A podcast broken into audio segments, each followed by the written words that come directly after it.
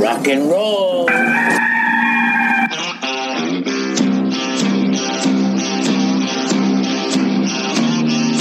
It's your daily dose of all things Gamecocks on the Inside the Gamecocks podcast. Here's JC Shurburtt. Happy Friday, everyone. Gamecock fans, JC Shurburtt here with you. Inside the Gamecocks podcast. We are one week from the Friday before the first game, finally. God willing, and the creek don't rise. Um, South Carolina will be kicking it off uh, in eight days against the University of Tennessee, an all SEC schedule this year because of the COVID 19 pandemic. Um, the opener, playing Tennessee in the opening game, is a little different. Uh, this game is normally around Halloween. Sometimes it moves up. Sometimes it will creep into September a bit, or excuse me, November a bit, and September on the other end. But for the most part, the Gamecocks and Vols don't play each other till later in the season, so it's it's interesting. Um, Florida's number two, and that game's usually in November, so it's uh, it's, it's quite a different deal this season uh, in terms of how we're used to things happening. But uh, in all honesty, we should be sitting here talking about the SEC home opener against Missouri, which was orig- originally scheduled for September 19th. Gamecocks probably be sitting at 2 and 0 right now. Um, and people be excited for one reason or the other. Uh, instead, of course, yesterday they announced a starting quarterback. It's Collin Hill. And despite my best intentions of warning everybody that could happen, uh, people were up in arms about it. Just didn't think it was a good idea, uh, and that's fine. Look, it, it's a situation where trust but verify. I think uh, is a is a good way to approach uh, anything you ever hear in the preseason, even if things are supposed to be really good. You know, I, I think that you kind of look back and see what this program's been through. You know, you go back to 2014 uh, there was a documentary on Steve Spurrier during the off season. I think during around that time they they hung the giant banner of him outside of Williams-Brice. South Carolina was ranked 11th in the preseason, or ninth. Uh, was an 11 point favorite against Texas A&M. Um, the guys in Vegas were on board, and uh, Thursday night, first game ever on the SEC network packed house, and uh, by the time the night was over, A and M had about 700 yards, and it was 52-28. So, so the rug gets pulled out from under you. Um, later that season, Carolina kind of turned it around and started blowing leads left and right to Kentucky, Missouri, Tennessee. Cost them the division that year. Rug gets pulled out from under you. You know, I mean, it, it's I get it. I get it. I get it. I get it. It's been six years of misery, uh, while at the same time, uh, your arch rival has climbed, you know, to new heights. You know, fortunately, you don't have to worry about those guys this year. You know, they're not playing. I, I and, and, I'm not saying that's a good thing. I'm saying that uh, you know I was dead set against that game not being played. I mean, I grew up with that game, and it means a lot. However, I, I think that you know sometimes people get caught up in that game, and the Gamecocks do make some progress this year, you know, Clemson's still a national championship contender. That game may not go well, and you know, people may get blinded by the fact that, that there's been progress made. Um, you know, just because of an outcome of, of 60 minutes of football. I don't know. Um, so there may be a silver lining in that. But it's been a tough time for Gamecock fans. So I understand that every decision is going to be scrutinized, especially something as important as the starting quarterback. Uh, I will tell you that Collin Hill is more talented than people think. I want to give him credit for, and they think there's a big gap between the two talent wise, and there's definitely not. Um, and that's not just my opinion; it's a lot of people's opinion. The people that are there every day. Um, I think everybody likes Ryan Hilinski. I think that you know he's got a bright future, but right now Collin Hill's just better. I mean, you're not going to trot out a guy that's new to your program and unseat your starter unless the new guy is better. Uh, no matter how well he knows the system, etc. Um, and they would have to be a gap with that knowledge of the system and, and not just the knowledge and getting up on the chalkboard and being able to talk about it, but actually going out and doing it. And that's what makes good quarterbacks. You know, decision making is everything when you play quarterback. Um, and it's not like Collin Hill's just some, you know, game managing decision maker either. The guy's got a big arm. Um, in fact, if, if I had a concern just evaluating him, and I said this yesterday on the site, uh, it's that he almost trusts his arm too much at times, tries to fit it into tight windows. He's been successful at that. Look, there's some beautiful throws the guy's made. Um, but you know, when you're in the SEC, you, you face a different level of D back, and you know you got to be careful with that. Now he has been facing good defensive backs in practice. You know, Horn and Mukuamu and Jammie Robinson and R.J. Arada. Those guys aren't chopped liver. I mean, they're, they're probably better than what he faced in the Mountain West. But um, you know, that would be my concern. There is that you know the, the, there is going to be a significant increase in the speed of the game. So you know, we'll see what happens. Uh, a lot of talk about that. We had an emergency podcast yesterday with John Whittle and Hale McGranahan. Um, uh, you know, agree or disagree with the decision. That's the decision that's been made, and South Carolina is going to go try to win a football game uh, here in eight days. And so, you know, we'll see. He's an in-state kid, Dorman High School in Spartanburg. You know, um, get behind him. If you're a fan, get behind him. You know, regardless of you know what you think about the decision. And um, you know everybody's going to have to live with it. I, I tend to agree knowing what with the decision know what knowing what i know. Um, i'm not guaranteeing over the top success from Collin hill because I, know what he's been doing in practice. I know what people around the program who i trust and believe and who have never failed me think. Um, I don't think mike bobo forgot about evaluating quarterbacks um, I don't think that Will Muschamp forgot about football. You know, I've I've never seen a situation at, at any of Muschamp's stops where you look and, and you see. I mean, okay, so so maybe maybe maybe Jeff Driskel over Jacoby Brissett.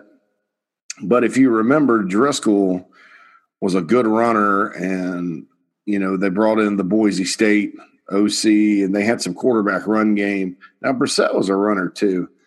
Um, I could have probably made a good argument for Brissett over Driskel.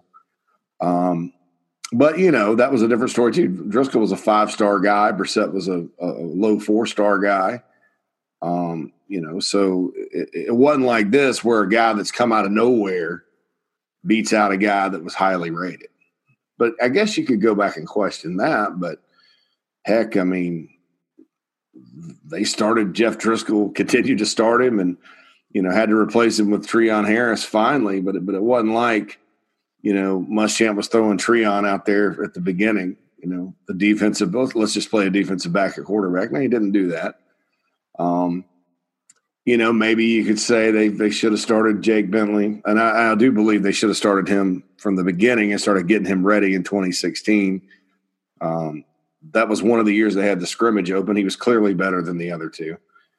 Um, but you know, you, you want to kind of bring a guy like that along slowly when he's that young. Um, so, you know, those two situations, uh, you, in hindsight, you can say, well, there should have been a different starter. But for the most part, you know, I, I can't, I can't make that assessment. Um, and, and I, I, don't think he should. I mean, I, I think that you know, there, there's no massive. Tra- there's a massive track record of bad quarterback play. Um, and I think bad offense in general, most more, more so than quarterback play, because a lot of these quarterbacks are pretty good. Um, and that's fine, but that's performance. That's that's result. That's outcome. Um, it's not the preparation or lead up to or the decisions on personnel. So I I know it's a surprise. We live in a world where we all have our mental depth charts and we all, you know, gravitate towards star ratings and automatically think, you know, a highly rated guy is so much better than guy that went to little old Colorado State. But when you look at, you know, football and what happens in the NFL and down the road, it's not always that way. I mean, the highly rated guys, I think there are probably more bad quarterbacks that make it to the NFL or that don't that are highly rated um, than maybe any other position. It's a tough position to evaluate. I mean, it's it's not easy. So much is between the ears and inside the chest. Um, you know, so I, you know, I, I like uh, I, I, like a lot of what I've heard and seen from Collin Hill. I don't agree with the people that watch his YouTube video and like, oh, he's got a bad arm. That's that's just not accurate. I don't know what you're looking at in terms of when you're looking at arm. I, I don't know what you want. I mean, I you know, what do you want? I mean, the guy's got a cannon. Um, are you mad because you're used to watching highlights and he's throwing incompletions because you're finally watching game tape? Well, guess what? Quarterbacks throw incompletions. Uh, I saw one criticism that, oh, he just throws short passes. No, he doesn't. That's not true. He just threw it out there and the guy ran with it. Well, don't you want him to do that? The guy was wide freaking open. You want him to force a ball down the field into coverage, which is something I'm concerned about, or, or do you want him to hit the wide open guy in the flat so he can score? I mean, get a grip, people. Some of you, I mean, uh, not all of you, very, you know, not, not probably the largest, uh, you know, group that listens to this podcast every day, but there's some people out there with just some asinine takes. Um, and and I totally respect your opinion to disagree, but but don't don't don't bring up things like oh all he did was hit the wide open guy in the flat he scored. Well, that's what he's supposed to do. Again, decision making. Again, you, do you want him just to chuck it on down the field for triple coverage? Woohoo! I just, I just, I understand, and I understand people's opinions, and please keep watching film though, because uh, my my my general opinion is if you if you're not high on a player, but you've gone and watched the film and you just don't look at the star ratings or where he came from or his stats, which is ridiculous.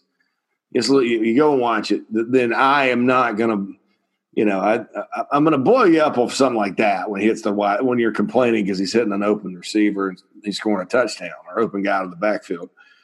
But in general, if you watched all that and you're not sold on Collin Hill, then, then look, I respect it. And and there are no guarantees in the sport of football, especially quarterback. So, and I'll, I'll I'll I'll say this too: I'm not. There are some players I'm excited about. Um, I'm excited about Ernest Jones as a junior. I'm excited to see how Zacch Pickens and, and Sandage and Enagbare uh, kind of come of age this year. Uh, Brad Johnson, obviously, is a guy that I think people should get excited about. I'm very excited about Jammie Robinson. I think he's going to be a big difference maker. Uh, there are some receivers I'm excited about. I'm not going to mention them by name because, you know, I, I think collectively as a group, they're going to have to figure out who's exactly, excuse me, exactly playing. But I mean, there is some, some, there's a chance there. You know, the more I hear about Zaquandre White, you know, I think they really need to get him healthy. Um, and I've got five concerns that aren't quarterbacks here coming up. But, you know, I'm not sitting here going, predicting Collin Hill can be this, you know, superstar. I know the NFL likes him. He's been he's a six five quarterback with a big arm. They like everybody six five quarterback with a big arm. You know, they liked him last year out of Colorado State. He was on the radar. You know, the injuries are a concern. That's valid. But, you know, I, I, there are football people that like him. And I, I, put football people on the board yesterday, and everybody just takes offense. Oh, I'm, I'm not a football person. And what I meant by that was, you know, people that do like scouting, coaching, that kind of thing. You know, well, well, can I you know, somebody even said, oh, can I have a podcast?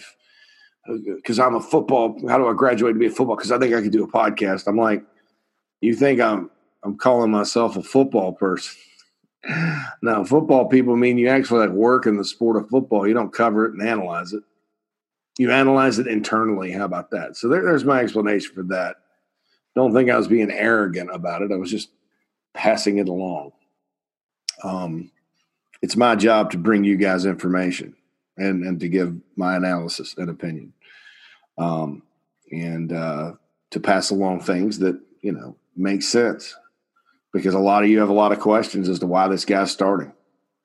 Well, here's why he's starting. He's a damn good football player. And uh, here's why it's not just Will Muschamp and Mike Bobo, you know, sitting on an island believing that while everybody else is like, eh, you know, it's other football people. And, and that, that's on the other side of things from where we're at, you know. Media is kind of a middle ground, you know, trying to kind of interpret and pass things along. So, anyway, I, don't mean to sound like down in the dumps or anything or monotone or, or, or whatever. I just, I just think that there's so much, number one, lack of desire to give anything that's different a chance um, out there when it comes to this coaching staff. And, and I understand that. I mean, like I said, I, I kind of started in 2014, and I'm not going to repeat everything that's happened since then in a lot of different sports at South Carolina, but it's been a tough run. Uh, as great as the first part of the 2010s were for, for this program and you know other sports and things like that, you know, since the Final Four in basketball, what what's there been to cheer for? I mean, a good, great women's program for the you know 20% of you that care about that sport. Uh, and I'm not downplaying it. I think it's great that South Carolina women's basketball is elite and has the uh, you know, fan following that it does. You know, there's a reason beyond the fact Dawn Staley's a good coach and recruiter that she's able to get the top players in the country, and it's because that place is packed for women's basketball. And there's great over the top support for that program. But the bottom line is for, for my audience, really 20% of you care. Um, and, and that's that, you know, you can tell that by data, hard data in terms of reads of articles on the Big Spur, you know, downloads and podcasts. You know, when you when you focus hard on that, that kind of thing. And I'm not knocking the sport. Uh, in fact, I thought last year's team was very exciting. I watched multiple games, but when that's your bright spot, and congratulations to A'ja Wilson, by the way, uh, for her WNBA award. Um, special athlete deserves all the recognition she can get. Just a shout out there.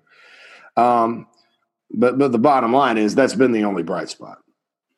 You know, men's basketball has its reasons. Um, some very legit. You know, some were just you know bad games at the wrong time. Why it hadn't come back, and you know, of course, the season got canceled last year. Um, but they've got a really good team coming back, and you got to keep believing in Frank Martin there. And I do believe in Frank Martin. I think, you know, the men's basketball program at Carolina faces unique challenges uh, that aren't necessarily solved by continuing to fire coaches. Um, but the bottom line is is that there hadn't been a lot to cheer about. You know, there's been some wins over Kentucky and Virginia, and finally beat Clemson last year, and you know, the, the last three teams have certainly had their moments. You know, I think um, the year before the Gamecocks beat Auburn's Final Four team at home. I think I'm right about that. But, uh, you know, there's been some moments for sure. Uh, and the Final Four was the greatest team athletic achievement, or uh, I don't want to say greatest because I don't want to take away from the national championships in baseball and women's basketball, but I'm, I'm going to say the most relevant nationally uh, accomplishment. Going to the Final Four in men's basketball is more relevant than winning anything in women's basketball or baseball, and more relevant than going to the, the Capital One Bowl or beating Clemson uh, probably the second most relevant accomplishment was playing in the SEC championship game in football in 2010. Um, and, and, and, you know, people, I mean, within this fan base, obviously, well, does it mean more to the fan to win a national championship or to go to the SEC championship? I, mean, I think it's winning the national championship, obviously, you know, especially for those of you that follow all the sports. Um, and, but that's different than what's relevant outside of the Gamecock sphere. And so, because Frank Martin did that, you know, that's fine, but it has been tough since then. And some of you say recruiting, but he's recruited a team that could fit, you know, should finish top four in the SEC again. I don't think it's recruiting. I think it's you know quit losing games you shouldn't in the in the non-conference. Uh, and then this past year, really, that loss to Vanderbilt at the end was bad. Was was not good. With the, with the you're on the you're right there, kind of fighting for the bubble. Um, needing momentum. You want to get to 11 conference wins again, and you're playing the worst team in the league, and they cut you. that's not cool. But you know, I, I, think you know that's tough, and uh, I think what what's happened with baseball, and it was not a very promising start before the pandemic, and an eight and twenty two record in the SEC in that sport's un, inexcusable. Um, the standards of that program are extremely high. Uh, they have a lot coming back on paper this year, but you know, there's not been a lot to cheer about there either. So I say all that to say I understand the skepticism. And I understand that, you know, the starting quarterback job at South Carolina is, an important job as it is at every major Power Five school and especially in the SEC. So I understand that. Uh, I also know that, you know, some of the reasoning behind it's flawed, some of the reasoning behind the criticism's flawed. But I also think some people, you know, have a legit point. You know, they're like, well, this is not what we expected, you know, and, then they're concerned about Hill's knees and concerned about what I was concerned about, throwing it into coverage and things like that. And it's all legit. Um, but the bottom line is, as fans, I would encourage you, encourage you uh, to get behind him, cheer for him, you know, hope he does well uh, and all that. And, uh, you know, he's an in state kid from Dorman High School. He's coming home.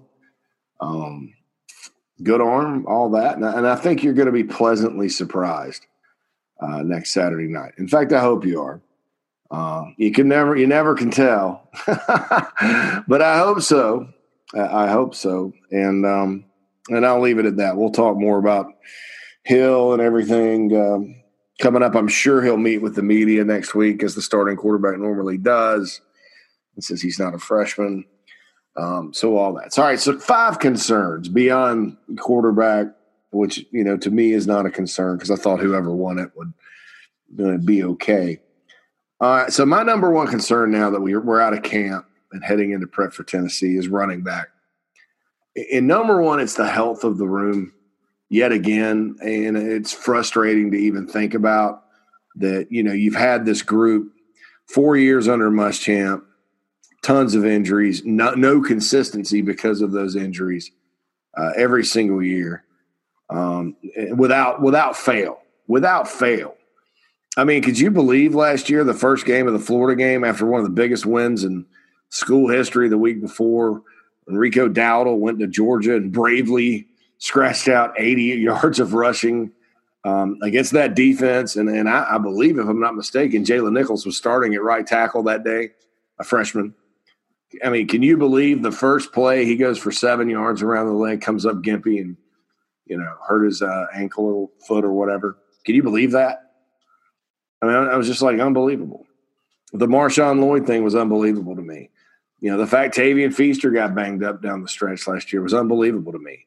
Uh, the fact Tyson Williams was sitting on 105 yards of receiving at Ole Miss in 2018 and finally having the breakout game everybody thought he could – and then he breaks his freaking hand. You don't see him again until the bowl game. You know, the fact that in 2018, AJ Turner missed the first four weeks because of a concussion. Mon Denson missed the first three weeks. And even those guys did not escape the South Carolina running back room injury bug. And people complained about Thomas Brown and Bobby Bentley, you know, their, their rotation. Oh, their rotation's wrong. Dude, they were getting hurt. Guys were having to come out of the game for health reasons. You don't play them when they're hurt. And uh, that sucks because, hey, I, I, think when healthy, Rico Dowdle, Tyson Williams, um, Tavien Feaster were all pretty good. I mean, AJ Turner was really good. So was Mon Denson. They had some pretty good backs. Um, but now you're looking at this. I mean, you, you don't, you don't, you can't go four deep because they're they're right now I mean, you, I guess you could. You could go 40, but can't go five because you've got, uh, you know, Zaquandre White, who did scrimmage this past weekend, who I do think will play against Tennessee. He's playing hurt, but still looks really good. Uh, again, talking to contacts over the weekend, they're like, we need him to get healthy because we think he'd be a difference maker. Um, and then you got Kevin Harris and Deshaun Fenwick battling it out. And, you know, sometimes it's Fenwick and sometimes it's Harris. Harris has been more consistent. I think Harris is kind of a unique guy. Um, you could see a scenario where if he gets some blocking, he can really be a punishing good runner. Uh, I think Fenwick's got some some talent too. Uh, I think he's just got to keep working hard, and from what I was told, he is. And then Rashad Amos is a young freshman that they like, but he's got to, you know, stop fumbling, you know, get the playbook down, all that. So he's not a guy you can really count on right now, but he may have to play. So you got two guys that are kind of with White and Amos who are newcomers, uh, who are question marks in different ways, and then Harris and Fenwick. That's a lot different than when you got Marshawn Lloyd sitting up there, and then White's healthy, and then Amos is probably you know, that's a, that's a lot different.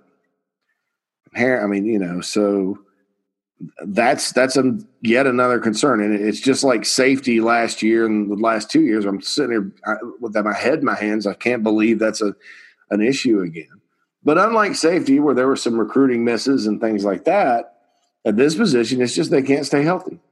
And it doesn't matter who it is, it seems, or who's coaching them.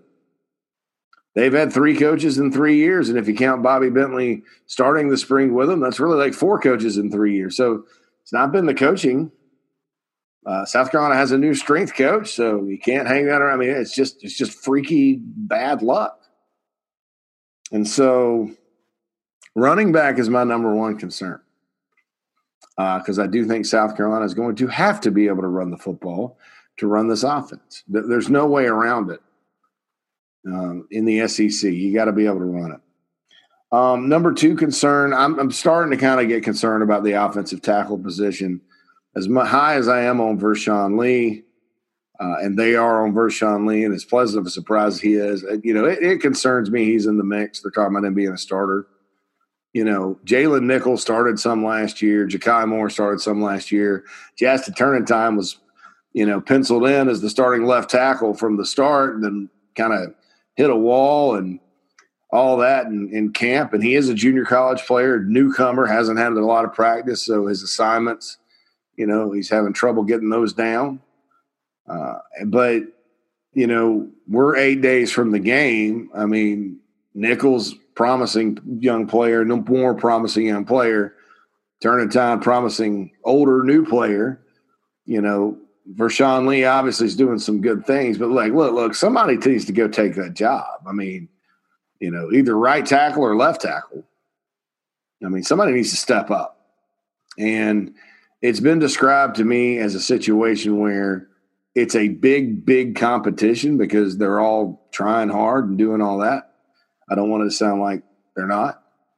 Um, and they're all pretty good, but it, it, they're not separating. It's one out, you know, up and down, up and down, up and down. So somebody needs to separate there because, um, and that may be something that I'm concerned about now. But once they start playing, I won't be. Even if they do start Vershon Lee, he beats all those guys out. That's impressive. Um, and he does well. You know, you're not going to worry about it. Um, but right now, you know that that's tackle is not a spot given the people that were returning that I thought would they be kind of searching for. You know, so we'll see right there. Number three is depth at tight end. Uh, they've limited Nick Muse, trying to get him back, all that good stuff. Who's after him? I don't know. I mean, I know Will Will Register right now is, and you know, be thankful he stepped up because um, he's that attached guy. He's bigger. He can block. You know, he's had his best off season. You know, finally looks like he's going to see the field. So, uh, you know, Will Register uh, is there. I think Keveon Mullins is going to play some in the slot. They've been happy with KeShawn Toney and what he's done this offseason. Um, and then, you know, down the road, Eric Shaw, I could see Eric Shaw, you know, in the games down the road, uh, getting a lot of playing time you know, once he kind of gets accustomed and all that. But depth at tight end's a concern coming in. You know, you play multiple tight ends. If somebody gets hurt, God forbid Nick Muse goes down, that's going to change a lot of things because if you if you don't have the guys, you know, you trust to put out there, you're not going to go with a lot of personnel with tight end packages, and I think the Gamecocks need to do that. Number four is size on the defensive line interior to start with. It looks looks like Jabari Ellis and Keir Thomas are indeed going to start over Pickens and Sandidge. I, I'm concerned about that. Tennessee's got a fantastic offensive line. Now, I'm not saying that Jabari Ellis and Keir Thomas aren't tough as nails, and and I'm not saying that they even frequently get pushed around. I'm just saying there's a size advantage there, and you know that's that's got to be something you look for. You know, and I do I do think Pickens and Sandidge are going to play a whole lot. Um, but the two seniors have the the starting jobs locked down, and they're going to have to overtake them. So that that's that's kind of fourth on my list of concerns, and then you know, number five is the, the, you know, I talked about this yesterday, the guys on the hot seat. Um, and one of our listeners kind of said, well, it's probably the opportunity seat. And, and you're right. Hot seat, we, we equate that with like coaching searches and people getting fired. So hot seat probably isn't a good word to use. Uh, I was thinking like the hot chair or whatever. One is the dating game back in the game show when you get in the hot chair and they ask you questions. Did they call it the hot chair? I don't know. You know, you're talking to somebody who just started following hockey, you know, this year, and uh, I didn't know the term puck drop. So I asked about like when is first ice. I'm probably humiliating myself right now, but when is first ice? First ice. Like, what in the hell are you talking about, JC? What about first ice? You know. Um, I said that or whatever. Oh, by the way, speaking of game shows in the 80 in the 80s, that, that's what the dating game was, wasn't it? On this day in 1984, the final episode of Three's Company aired. Um, you know, and and the two blondes that were in the show, the two blonde women, I, you know, obviously good looking women living with John Ritter. Don Knotts was the landlord for a while. Um, I had a weird crush on Janet, the brunette. I kind of like the shorts she wore. Of course, I was like eight or nine years old, so who knows? But that's just an aside. Uh, so anyway, I said those guys were in the hot seat, hot chair, whatever you want to say, yesterday, and I mentioned Shilo Sanders and uh, Jalen Dickerson and R.J. Roderick, the hot chair. So let's call it the opportunity chair. Um, but but I'm concerned about that other spot because you know, as we've seen over the years, you can have three out of the four back there that are pretty good, and then one has just one's just not good, and he's going to get picked on. I mean, that's just what happens. So, to me, preferably all three of those guys are pretty good, but to me, hopefully, at least two of them. I mean, I don't know. I think everybody's kind of sick of bad safety play. I mean, it's just uh, it's baffling. You know, it's it's it's it's baffling. I don't, you know and, and a lot of these guys have talent. So we'll see. But those are my five concerns. I'm sure there's some special teams concerns too, but I just don't want to get into those. We'll have a special teams episode. Well, we we can't devote a whole special uh, episode of special teams. We'll we'll talk about that. You know, Parker White's been good. I think it's going to be really fun to watch Kai Kroeger punt this year. I almost don't even want to talk about it because I don't think a lot of people realize how hard it is or how different it is let's not say hard, let's say different to field a left footed kicker, punter, because the ball comes out differently. Uh, and then on top of that, you know, fielding punts is a lost art. I remember it used to be like rare where we see somebody fumble a punt. Now it could happen at any time, you know, it could happen at any time. You know, so we'll see. We'll see that. Muschamp keeps talking about the missile position, which I've never heard of. Um, maybe I have heard of the missile positional. Maybe that's in the middle or something. There's the gunner, there's the missile, the missile. he was talking about the third team missile the other day. I'd love, love Muschamp when he does that. Let's get the third team missile. Let's get on the chalkboard, talk about who's the who's your third team missile. Yeah, I, I, you know, as a football person, and uh, uh, wait a minute, I can't use the term football person anymore. Football person in the sense where I love the game and I, I, I sort of love anything people talk about about it. talking about the third team missile fires me up. I'm not talking about that I'm a football person like a dang NFL scout, like some people were accusing me of. Um, and no, NFL scouts are way too busy to have podcasts, so are coaches. Some coaches have podcasts, but they're, it's not necessarily, they're not podcasting every day like I am. So uh, let's get that straight. When I say football people, I'm not lumping myself into that. That would be arrogant. It's extremely arrogant. Um, almost as arrogant as uh, John Ritter's character in Three's Company. I don't know. Maybe he wasn't arrogant. I didn't like him too much, though. come and knock on our door. Come and knock. I'm in a weird mood today, people. Um, all right, so the safety spot, yeah, we talked about that. That that has to be fine, and and you know, def- so there's two defense, three offense. I'm, I'll be honest, I'm more concerned about what's going to happen on offense and defense. Um, I do think there's hope at the receiver position. I did not include receiver. I'm I'm going to have hope for that position because when you break it down individually, there's a lot of talent and speed and athleticism. Josh Vann's the seventh guy. He was third last year. That means people have passed him. Uh, I also believe that you know when you have a coach that, that coaches you up and gets you ready to play, you can play receiver as a true freshman. We've seen it at South Carolina many, many times, many times. So you know, I, am encouraged by that. I may be completely wrong. They may not be. You may you may we may come back um, after the Tennessee game, and nobody's upset at Collin Hill because he's hitting guys in the hands left and right, but they're dropping it, not getting open, etc. But um, I just don't think that's going to be the case. I, I just I really believe they're gonna they're gonna squeeze blood out of a turnip this year and get the absolute most out of these guys and if you do that, it, and it's also, I don't, I'll be honest, it's also because you keep hearing the explosive play talk uh, in practice, explosive play, explosive play.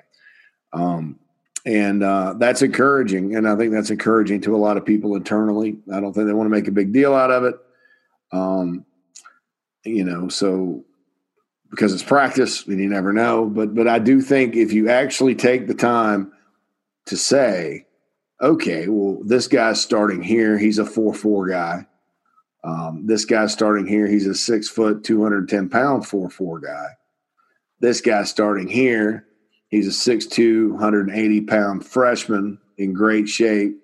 That's a 4 4 guy. Or he's the 6'3, 190 transfer that's a 4 5 guy from Wingate who makes play after play after play and is very sure handed. Or uh, he's the elusive six foot, 205 pound guy that, that's a dual threat quarterback, you know, conversion that's got extremely quick feet that can make people miss in the phone booth uh, that you can get the ball to. Or he's the, you know, your third team quarterback, Luke Doty, who runs 4 4. You know, or he's Jakari Caldwell, who's a six five guy, 205 that, you know, can just snatch it out of the sky. Yeah, I mean, you know, you, you kind of you know you can't you don't have a ton of returning stats there, but you do have some talent and athleticism. And so it just all kind of depends. And, and I think that's probably another reason Collin Hill's the starter is because you got a lot of fresh faces and a lot of guys that just haven't done much and they need a guy to get them the ball. So those are my five concerns, and receivers not one of them. Let's go to the mailbag. Thank you, thank you, thank you for all the mailbag questions. Again, there's two ways to get that to me inside the gamecocks at gmail.com, or you can go to Twitter and tweet at the Big Spur Pod, and uh, we'll certainly answer all of your mailbag questions for you. Uh, I love doing that. It kind of helps me with the show every day because it gives me some other counterpoints to talk about. By the way, by the way, um, I did mention yesterday, you know, Collin Hill is uh, the first starter from Dorman since dot dot dot. Okay, CD Turner, the long snapper during the Spurrier era, and I'm I'm I, am sorry that I don't I didn't pay a lot of attention to like where the long snappers came from. I knew he was the long snapper. I didn't realize he went to Dorman because when you follow recruiting and cover recruiting, you don't really rank the long snappers and, and track them like you do the other players. So I apologize for not knowing that. He's the last starter from Dorman. The last starter on offense or defense for Dorman was Hart Turner, uh, tight end during the Holtz era. Uh, also, other Dorman starters, David Turnipseed on the defensive line was one of them.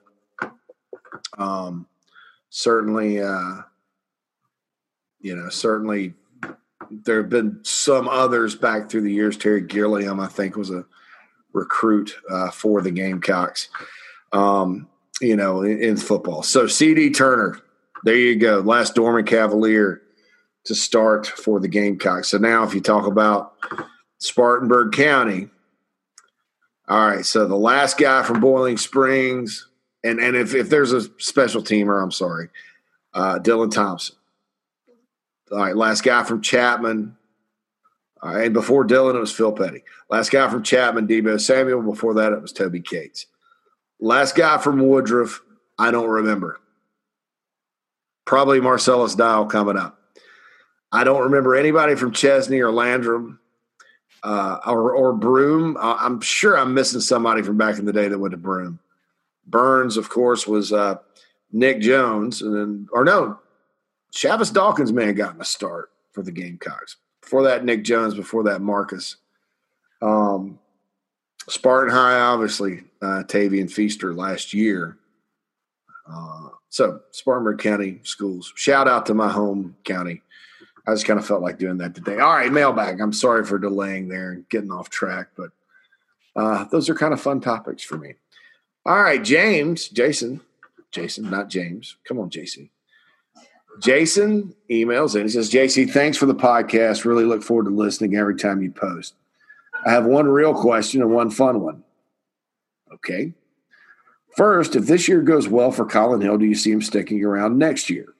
I do not. And, and I'll tell you why. It's not, I think it's just because of the situation he's in. Three ACL tears. If you make it through this year injury free and you have a really good season in the SEC, um, and you're a six-five quarterback with an arm, you're going to have a chance to play pro football. Why come back and risk it?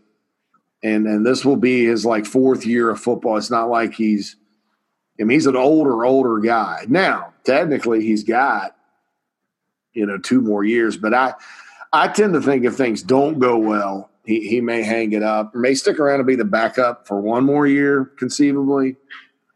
But you know, I, I, I think that this is it. This is his opportunity. And, and, quite frankly, I hope he gets it done. If he gets it done, it's good for him. It's good for the Gamecocks. It's good for Mike Bobo. It's good for Will Muschamp. It's good for the fans. You know, why would you not want him? It's good for the state of South Carolina. I mean, why, why would you not want him to be successful? Um, and I think it's good for Ryan Hilinski if he is, because Hilinski needs work, folks. He needs to keep getting better. Um, he was not as good as people think last year. Um, all right, so a fun one. If JC owned the Gamecocks, what would you do to the stadium? I would wish we would add club style boxes to the sides of the big board to close the stadium in.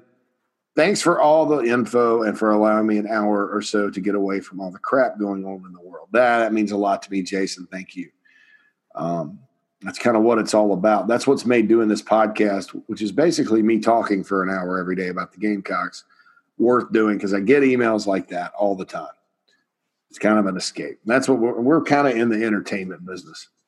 Even us non-football people that love football, or however you want to describe it, it's all entertainment, and uh, and I, and entertainment should be an escape. Uh, and I'm sorry, quite frankly, that you know sports and politics when we're talking about not having a season collided, and so you had to talk about it. But um, you know, I've kind of shied away from that lately because we got a game to play coming up, got a season.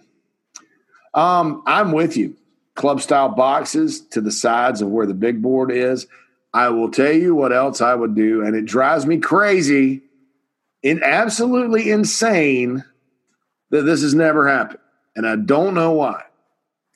Acoustically, in the stadium, you can hear the opposing band that sits in the southeast corner of the end zone louder than you can hear the Gamecock band. And that has been the case for years, I would move the visitors to the north end. Now, maybe if you enclose it with boxes, it would make a difference. But that that that south end zone in South Carolina, Mike Leach said it's the loudest place in the world.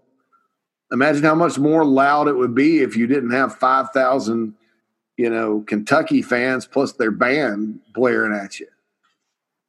So I would I would move those the visiting folks to the end zone uh, on the north side, below the the boxes.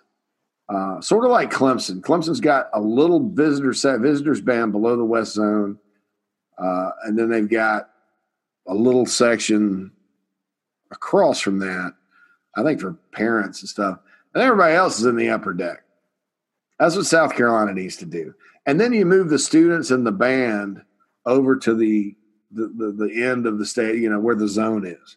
Now, there's some people that you know, like sitting in the shade below the zone. Well, just move them. And, and if you build boxes on the other end, they're not going to complain if they have to move to the other side. But I, I, I don't know why that hasn't happened. And it's obvious. I mean, do you guys remember the 2000s when Tennessee come to town and boy, Holtz could never beat them. And, you know, they'd be rolling, rocking and rolling, right? And uh, Gamecocks would be up. And then inevitably it'd be a really close game and inevitably, Tennessee would go on that one drive where they'd just line up and run it over and over. And they go down and score and win the game. It seems like it happened like two or three years in a row. Did you not get sick of hearing Rocky Top over and over and over again?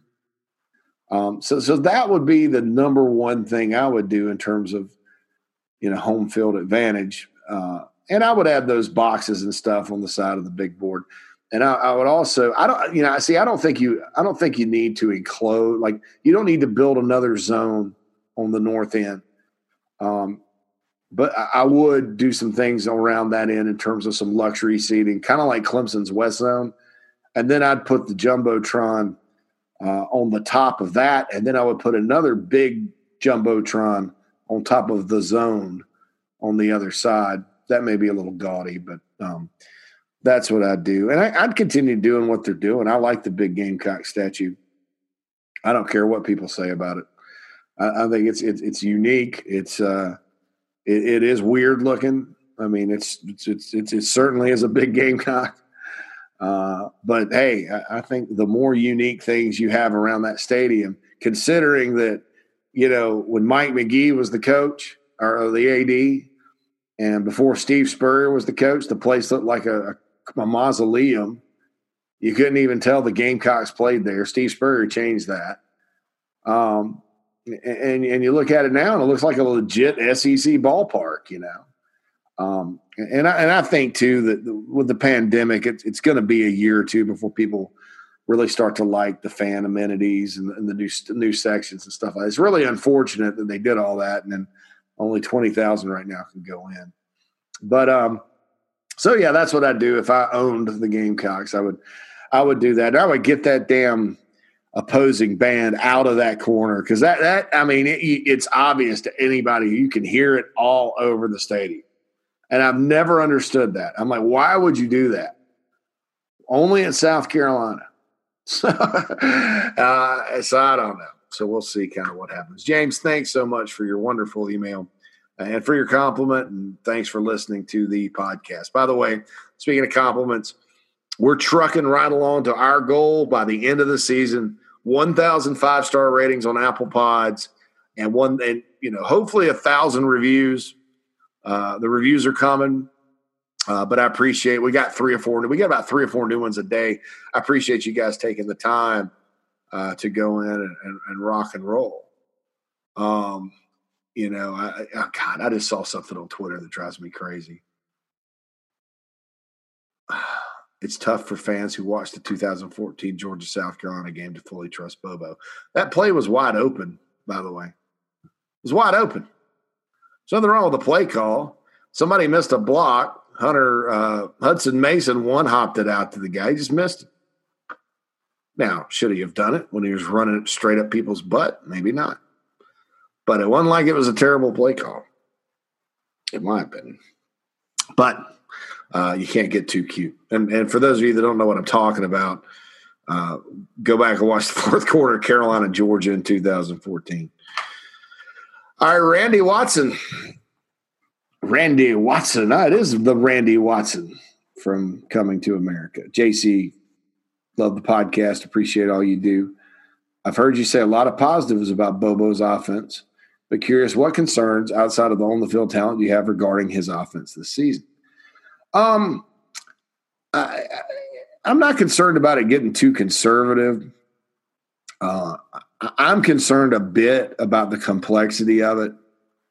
Uh, and, and, I'm concerned if Carolina is going to be able to run kind of the full breadth of, of what that offense entails. The, the best thing about that offense is um, it's multiple and it's different and it's it's not like today's it's different than you know the trendy offenses these days where you just go go go go go. Um, it's it really is a pro style system, but it is somewhat complex. So that would be my concern about it. I, I don't I don't have concerns about Mike Bobo calling ball plays. I, I think I think you're going to see a in terms of what makes sense a a dramatic change in that and and and all that. I'm concerned more about can the players go do it, and then if they have to dial it back a little, what does that look like? You know, all that. So so my concerns are more: has there been enough time and reps? And they say there has been. Most camps said that. You know, to get the things in that. uh that you need to get in to really run this thing. I mean, you know, you look back, I watched a lot of, believe me, I watched a lot of Colorado State and Georgia. Um, and, you know, one of the reasons I'm a believer in Mike Bobo uh, is, you know, people talk about the 2014 Carolina Georgia game. Uh, I was at the 2012 Alabama Georgia game for the SEC championship and with freshman at running back and Aaron Murray against a great Alabama defense, you know, they went up and down the field and they almost won the game. I mean, they were sitting, the, the guy fell down at the six yard line, about to go in 32, it was 32 28 Bama. And they could have won the national championship that year. And that would have been something for the Gamecocks because if that would have been the case, Georgia would have won the national title. South Carolina would have beaten the national champions 35 to 7. but um, I, I think too, you know, the inconsistencies that Georgia has had as a program ha- have somewhat continued under Kirby Smart. I mean, they're good for a loss that makes you scratch your head every year. Um, and, and, when Mark and Mike Bobo were there, a lot of those were, you know, South Carolina was really good at the time, but you know that 2014 game, you scratch your head. That was a terrible defense. Uh, Georgia did put 35 on the board. They had a great offense that year, but you know, losing that game was tough. So I, uh, I, am I'm, I'm, what what concerns me is more like the players. Are, can the players do it? Do they understand it? And then how much when he dials it back and has to dial it back, is it gonna? Will it become more? You know, I guess not conservative necessarily, but appear to be more conservative and, and less creative.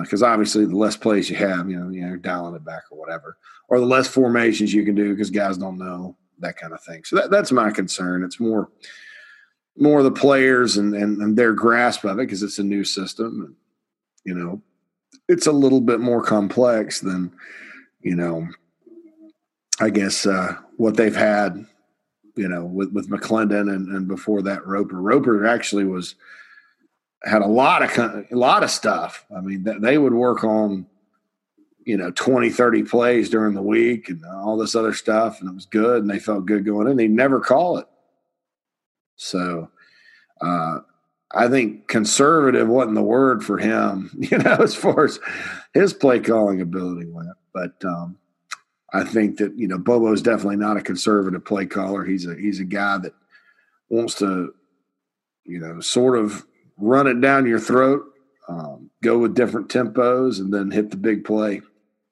Um, and I think that's why they've had explosive plays in practice. You know, I think he's dialing them up. So that will happen. I appreciate that, Randy Watson. I appreciate that so much. Um, again, at the Big Spur Pod on Twitter if you want to talk. All right. So we're heading into the weekend. Uh, maybe there'll be a bonus pod this weekend. I don't know. I don't know. I don't know if I'll have the time. I'm quoting the movie Old School. Been a little weird today, folks, but uh, you know, just wanted to kind of come at you with the Collin Hill stuff, come at you with my concerns, read your mailbag questions and all that, and uh, hopefully bring some humor to your day. They're laughing at you, not with you, JC. I know. Uh, anyway, please continue to subscribe to this podcast on uh, Apple Pods. It, it, won't cost you anything to do that. Won't cost you anything to rate it five stars. Won't cost you anything to uh, write a review. Um, also, we're available on Spotify. I think we're on the Stitcher app as well. It's a podcasting app for those of you that have Android uh, and listen to podcast on your cell phones. Uh, also, don't forget we had a new JC and Morgan podcast this week. Uh, you can find that on, on, all those places I mentioned to you uh, as well. All right. This has been JC Shurburtt. This has been the Inside the Gamecocks podcast for Friday, September 18th. Everyone have a great weekend, and we'll holla at you soon, maybe sooner than you expect, on the Inside the Gamecocks podcast.